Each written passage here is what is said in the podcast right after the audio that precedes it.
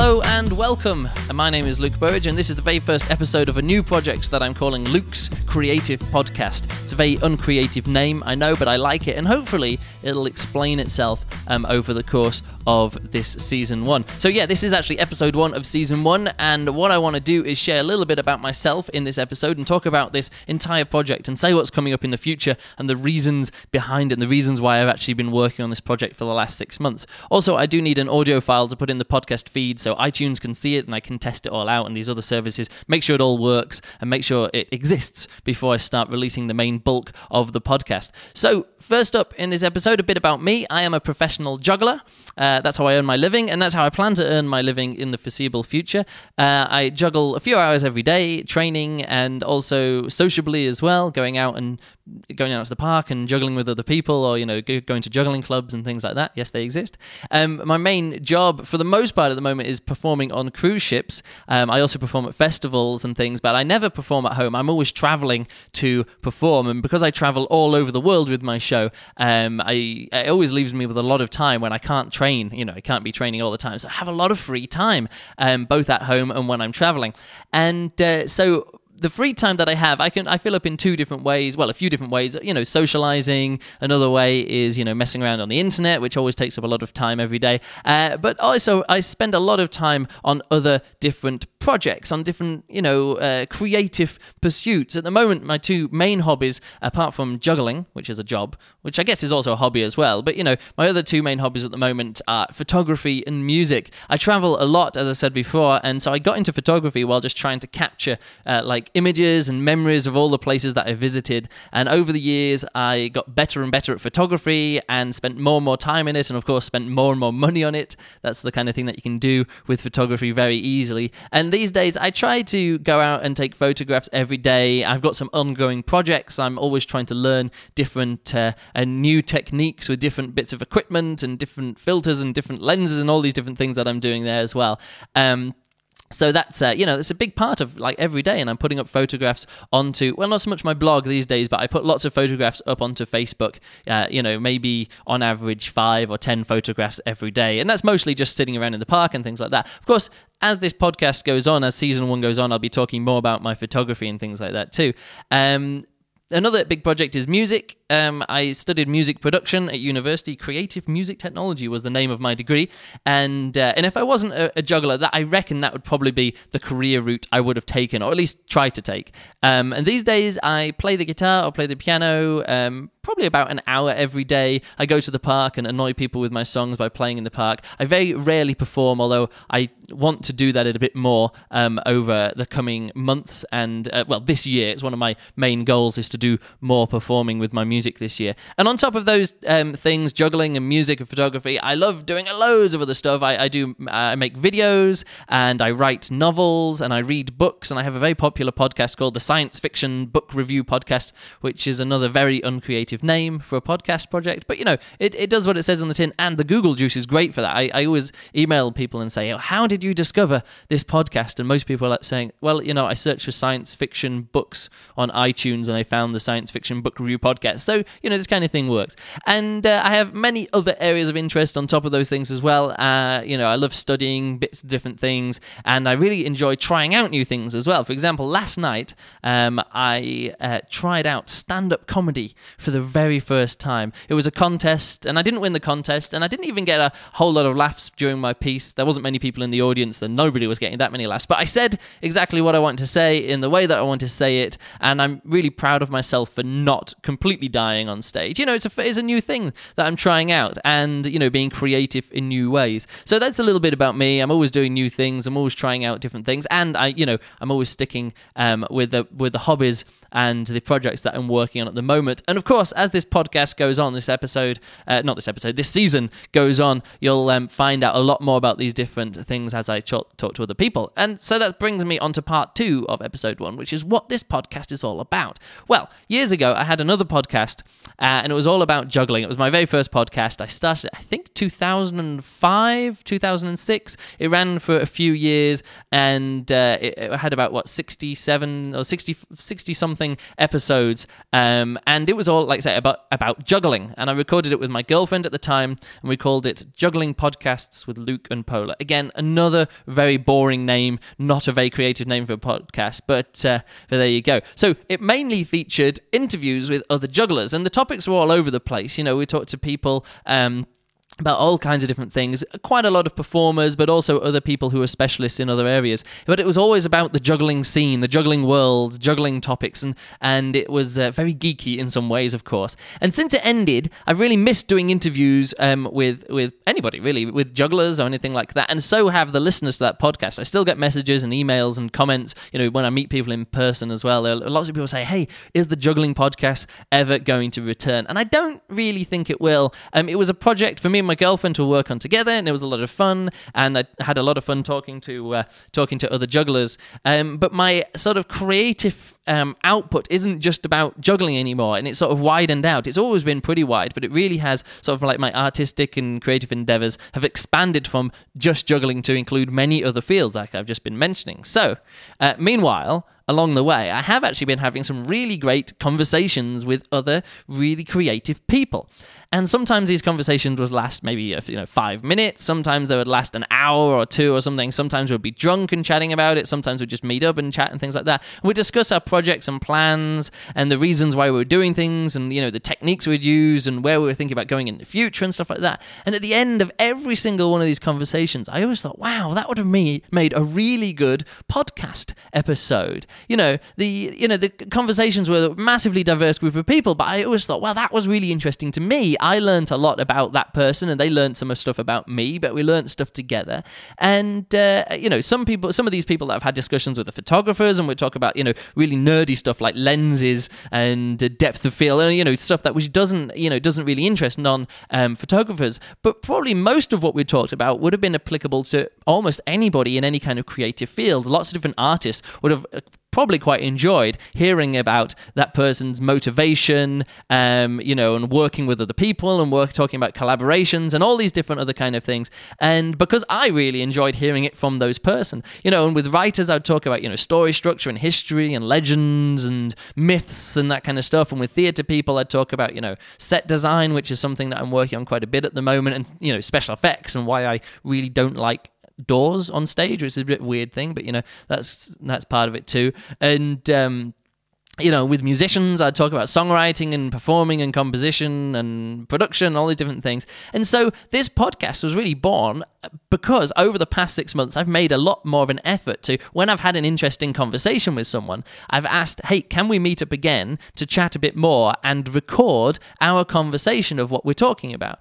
And, uh, and other people I've actually sought out interesting creative people who I've never talked to before but I thought hey that that person is obviously very interesting and I want to talk to them about their creative process and why they do what they do and the motivations behind that and also you know if they they might find me interesting as well so they could ask me questions too and and that way them asking me questions I'll discover things about myself that I didn't know before and I'll you know I'll ask them to record podcasts with them. And so that's what I've done. Um I so, uh, quite a few of the people that I've talked to you know I've talked to in the few in, in, in the past and I know pretty well. Other people, like I say, it's been the first time I've ever talked to them. And then even along the way, I've had more conversations, which I wish I could have captured. And I actually just made some notes of these, some things that stuck out in my head last year when I was in New York. Uh, yeah, I'll just talk about what three of these things here. I, I met this uh, graphic designer, and he makes logos, and his best known logo that he makes, to, to me at least, was the logo for the History Channel. It's a big gold H. Um, and, uh, you know, and he's done stuff for other TV stations and he mentioned it. And, you know, I know absolutely nothing about logo design, but it was fascinating to talk to. And we only chatted for maybe 10 minutes about this kind of stuff, but I learned loads and loads of stuff. And I was, you know, and I sort of kicked myself at the time. I was thinking, well, man, I should have recorded that kind of thing, but I can't just be recording conversations that I have with random people because there was no way that I knew that he would have been a creative person. I didn't know him from anything. It was just like, oh, what do you do? You know, oh, I'm a juggler. What do you do? Oh, I'm a graphic designer. Oh, what do you do? You know, it just went on like that. And but then again, I never saw him again, and I never had a chance to say, hey, can you get, can we get together and do this kind of thing? Um, another thing that I made note here was Tom. Tom's a guitar player. A month ago, um, we were on the way home from a cruise ship gig, and I was sitting next to him uh, on the plane. He's this amazing classical guitar player, so one of the most phenomenal fingers I've ever seen. He was he was playing on the same ship as me, and uh, and we were talking about all kinds of things. Um, but a few things that he said really stuck out, and uh, it came from a conversation that I've had with some other artists as well. Because um, we're, we're talking about like those who are dedicated to what they do, dedicated to their art, dedicated their profession, and that's what you have to be to actually make some kind of artistic endeavor into a profession. I talked to loads of singers and musicians on ships, and those who work for like long contracts. They're on the ship for maybe six months, eight months, um, working the cast or working as a musician on the ship. And around about half of the people that I talk to want to be guest entertainers like like I am. And it's clear why, because guest entertainers, they're only on the ship for maybe a week or a week and a half or something, and they get paid way more um, than the people who are on board a lot. But they have to have like a 50 minute show, which is just them on stage, plus another 25 minute show on top of that, all solo material, all suitable to perform to, say, what, maybe 100 people in a theatre, 500, 700 people in a theatre on a big cruise ship. And it's actually really difficult to put that kind of show together. Um, you don't need talent to be able to do that. There's lots of other jugglers out there who are way better jugglers than I am. There's lots of other comedians out there who are way cleverer than I am. And there's lots of people who do music which are way, way more talented um, than my music that they do and the theatre stuff that they do. Loads of people are way more talented. But what you actually need to do is just put in the work. And so many of these entertainers ask me about becoming a guest entertainer. And I was, you know, after, you know, a minute of discussing, and if they're asking me some interesting questions, if they're actually, if it looks like they're serious about becoming a guest entertainer, I always stop them and say, look, if you really want to pick my brains, what you should do is instead of talking to me about it in the bar now, you should make a date with me and we'll meet up and talk over coffee and then I can give you my undivided attention.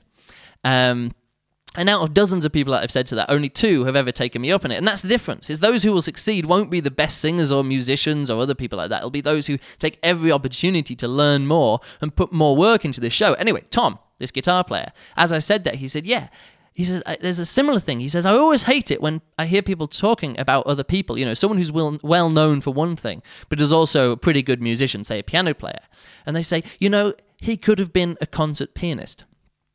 And Tom followed up and he says, I say, he said, no, he couldn't have been a concert pianist because if he could have been one, he would be one. You don't follow the path to becoming a concert pianist and then accidentally become something else, accidentally become famous for something else. Only those who could become a concert pianist are concert pianists, and only concert pianists are the people who could have been it. And actually, I agreed with Tom on this, but yeah, it's a slight kind of like no true Scotsman fallacy. But the point stands. There's a difference between someone with the potential to become a concert pianist and then a real concert pianist. And that and there's like the difference is a massive gap. It's not an insignificant gap. It's a massive gap. And included in that is probably you know 10 years worth of more practicing full time and quitting every other job that you have and dedicating your life to one thing. And of course this conversation with Tom went on to include loads of other cool insights from Tom which I can't even remember now. But again I wish um, I would have recorded them but then I didn't have a chance to you know actually like turn my laptop on and start recording a conversation because we were, we were on a flight back from Barbados or wherever we'd just been. Um, and what's his other one? Oh, yeah, another conversation. Just um, a few weeks ago, I was in the park, I was walking through the park and I met someone uh, who I'd not seen for years, like this guy called Bill, uh, Bill, who I knew through juggling. And I, you know, when I first knew him, he was like what ten years old or something like that. And as I've as I've uh, you know gone to different conventions over the last ten years or so, I've seen him grow up. And he's now nineteen. I've not met him for a few years, but he's now nineteen and studying fashion design um, in London. And I didn't even know that about him. I didn't know he was into anything creative or doing anything like that at all. And we were just catching up. And suddenly the conversation turned from like, hey, what are you doing? What's he juggling? Oh, what are you doing with fashion design? It suddenly turned into a really interesting conversation and discussion about creativity and why we're driven to create new things. And Billy said something like, he said, I always feel the need to create because when I make a new piece, he says, I have complete control over it. It's completely mine. And that's and, and there's nothing else which I have complete control over except something I create. And maybe I'm not expressing it in the same way as him, and I can't really articulate his exact meaning or exact message, what he was going for, but it resonated with me. And I, again, I wish I'd have captured that conversation.